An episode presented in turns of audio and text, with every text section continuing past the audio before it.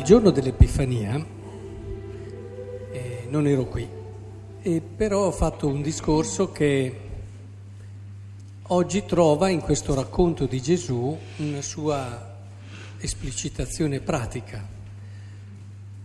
Avevo detto, tu ce ne hai dei sogni? Bene, è, un buon, è, un buon, è una buona cosa, però a volte troviamo persone che dicono segui i tuoi sogni, vai, e, e, di solito c'è anche un riscontro immediato, di solito piacciono questi discorsi e queste persone che ti dicono segui i tuoi sogni, però è un po' poco, diciamocelo. Se c'è solo un sogno, è poco. Il sogno deve essere messo a, al vaglio della realtà. Il sogno, se io sognassi, non so, di qualsiasi altra cosa, di cantare come, come Pavarotti, è un bel sogno, però potrei anche applicarmi, impegnarmi, ma non è detto che sia la cosa migliore per me. Quindi è giusto avere dei sogni, bravo, però i sogni devono incontrare qualcos'altro devono incontrarsi con una promessa. E l'incontro tra i sogni e una promessa diventa speranza, che è quella che spinge avanti la vita. Questo è essenziale.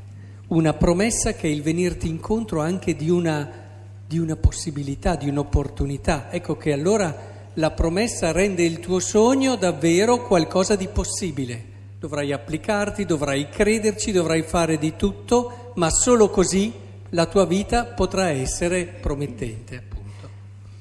Bene, allora, visto che eh, questa era una riflessione che facevo il giorno dell'Epifania, oggi lo vediamo nella pratica della vita di Gesù. Che cosa succede quando Gesù viene battezzato? Guardiamo se siete stati attenti. Cos'è che scende dal cielo?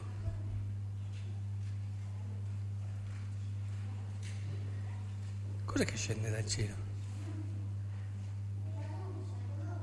Una colomba, la luce, sì, una luce dal cielo, una colomba, soprattutto la colomba. La colomba che è il simbolo dello, dello Spirito Santo. Mm. Stavo guardando se eravate migliori dei bambini di Rubiera. Facciamo un pareggio. Eh, oggi è un pareggio. E lo Spirito Santo. Poi c'è anche e soprattutto una voce, una voce. Che cos'è che ha detto questa voce? Tu sei... No, non andare a leggere, se no... Nipote furbo. Tu sei mio figlio? Tu sei mio figlio e... Ecco, vedete, anche voi avete omesso la parte più importante. Cioè, ok, tu sei mio figlio, importantissimo anche questo, l'amato, agapeitos in greco, è fondamentale, perché dice una cosa che tutti ci vorremmo sentir dire, cioè ti voglio bene e quella è la cosa che il ti voglio bene quando è detto veramente ti dice che la vogliamo sentire tutti. Ti amo e cosa vuol dire ti amo? Ti voglio bene. Adesso faccio capire un parallelo che c'è tra il ti amo e ti voglio. Chi è che non si vuol sentire dire sei unica? Questo termine greco mette insieme l'amore e l'essere unico. È bellissimo. Ma anche perché vanno insieme. Quando è che ti accorgi che ami una persona? Te ne accorgi quando cominci a sentire che questa persona per te è unica, non è sostituibile. Quando cominci a sentire che questa persona per te è così fondamentale che non riesci più ad immaginare il tuo futuro senza di lei. E allora cominci a dire, eh, forse sto amando questa persona. Il termine amore, il termine unico, vanno insieme, perché è quello che tutti i cuori desiderano sentirsi speciali e unici per qualcuno. Quando ti accorgi che l'altra persona nei tuoi confronti ha una... e sei per lei quello che non è nessun altro, ditemi voi, comincia dentro il paradiso, no? Ora, Gesù, il giorno del suo battesimo, riceve questa promessa. È una promessa in fondo, gli dice guarda, tu sei mio figlio, sei unico, sei speciale, in te ho riposto il mio compiacimento, di te mi fido. E all'inizio di ogni vera missione ci sta questo. Cioè lui sta per iniziare il suo ministero, era ancora giovane, e, e all'inizio di tutto il suo cammino e di tutto il suo percorso. Beh, all'inizio di una missione ci sta sempre una promessa, un sentirsi è un confermati, meglio, sentirsi confermati da un amore. E allora senti che se io sono unico, devo partire, perché quello che faccio io lo posso fare solo io. Non perché dobbiamo sentirci migliori degli altri, semplicemente dobbiamo sentirci noi stessi. Noi stessi, a volte io non sono tanto d'accordo quando per smontare certe persone perché magari le si ritiene un po' ambiziose, gli si comincia a dire ma quello che fai tu lo può fare chiunque altro, lo può fare anche un altro, dai, sei sostituibile. Boh. Il fine potrà essere buono, ma il mezzo assolutamente no. Cioè non è facendo capire a una persona che è sostituibile che tu l'aiuti ad essere umile, è aiutando una persona a capire che è unica che l'aiuti a essere umile. L'umiltà non è mica quella di rasoterra, eh, ti mettiamo rasoterra con gli altri, tanto sei uguale a tutti gli altri. No, l'umiltà è la consapevolezza di sé che ti rende libero nei confronti degli altri e ti rende libero perché tu sai chi sei, non hai bisogno di andare a... e quindi gioisci del bello degli altri perché tu hai già la tua consapevolezza e la tua ricchezza nel cuore. Sai già che il tuo posto non è attentato da nessuno No? Quando Erode, l'abbiamo visto con i re magi, no? sentiva attentato, cioè c'è un altro re, sono mica io il re, eh, quasi che gli volesse portare via lui. Eh, no, no, e questo facciamo noi quando non siamo umili, quando magari la bravura dell'altro la sentiamo come un qualcosa che porta via a noi.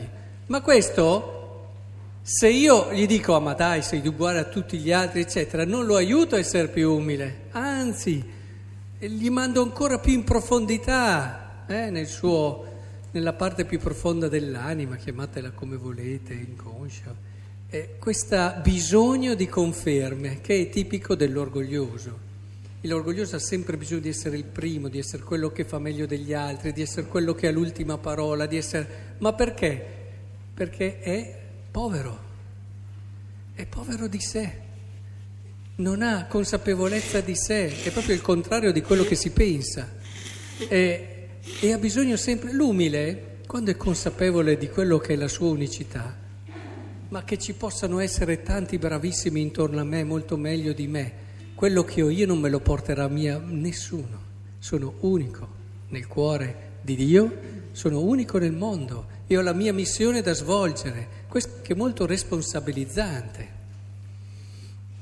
E Gesù all'inizio della sua missione parte proprio di qui, parte dalla consapevolezza di essere unico. Quante volte vi ho ripetuto, eh, quasi a stancarvi, eh, Santa Teresa di Lisieux, non riesco a immaginare che Dio possa amare uno più di me.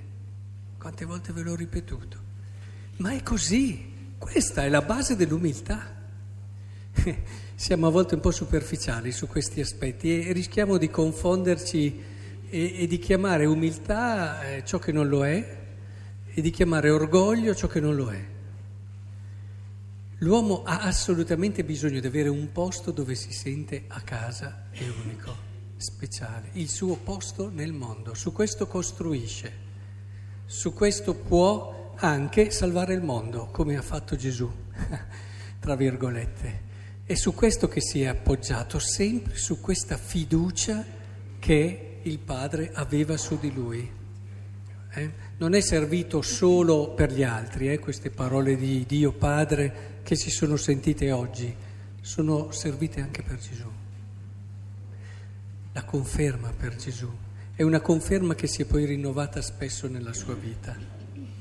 Quindi è bello vedere un Dio così o no? Un Dio che ti dice guarda che sei speciale, sei unico. Ed è fondamentale, perché non sempre era così, eh? Se tu guardi le divinità, di solito o si facevano i loro, eh? E ogni tanto guardavano giù e facevano... Oppure incutevano di solito un po' di timore, di solito difficilmente troviamo delle divinità così vicine che amano. Prendiamone una delle più familiari. Conosci le divinità greche? Ah, vai in quarta, quindi, beh, però magari li hai sentite raccontare. Una di queste qui si chiamava Pan, e, e figlia di er, è figlio di Hermes, il dio Hermes, famoso dio Hermes, di una ninfea. Che, e anche lui, che era un dio così familiare, però infondeva quel timor panico da Pan, appunto, che quindi in generale tutte le divinità non hanno questa attenzione e anche questa vicinanza, questo amore, questa... Ecco, Dio invece ci vuole, e Gesù ce lo ha manifestato in modo stupendo, guarda che Dio, il nostro Dio è diverso, è preoccupato di te, per Lui non c'è nessuna, pensa, miliardi di persone, non c'è nessun altro per Dio come te. Non è male. Tu vai a casa oggi con questa consapevolezza e non è poco. Con tutto quel miliardo di persone che ci sono, nessuno per Dio è importante come posso esserlo io. Eh? E questo è fondamentale. Ora, in questa prospettiva, consapevoli di questo essere per lui così speciali, mi raccomando, ritornate spesso a quel momento lì, perché anche voi il giorno del vostro battesimo avete ricevuto questa promessa. Lo sapete, no? Il giorno del vostro battesimo? Mi raccomando, è fondamentale il giorno del battesimo. Più per certi versi del giorno della nascita. Il compleanno lo festeggiate, bravi. Il battesimo lo festeggiate, sì.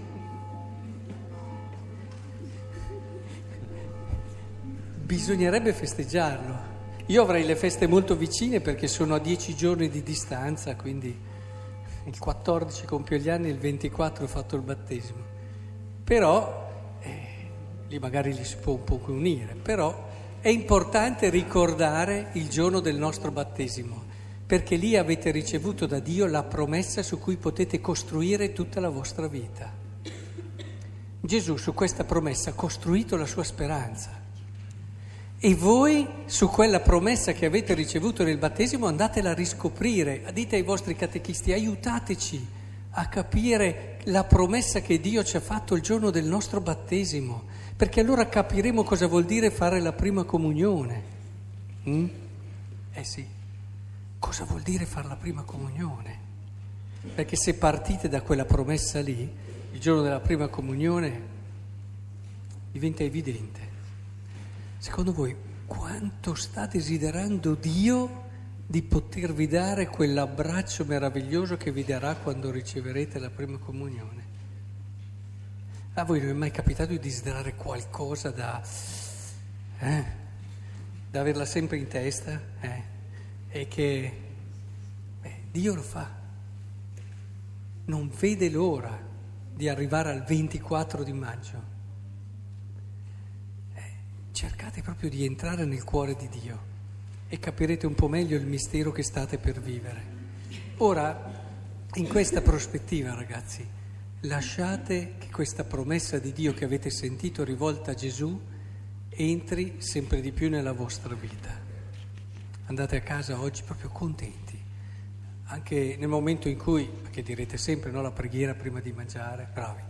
Allora, nel momento in cui dite la preghiera prima di iniziare a mangiare, dite grazie, grazie Signore, perché oh, grazie a quello che tu mi hai promesso, so di essere unico, speciale nel mondo con una mia missione unica.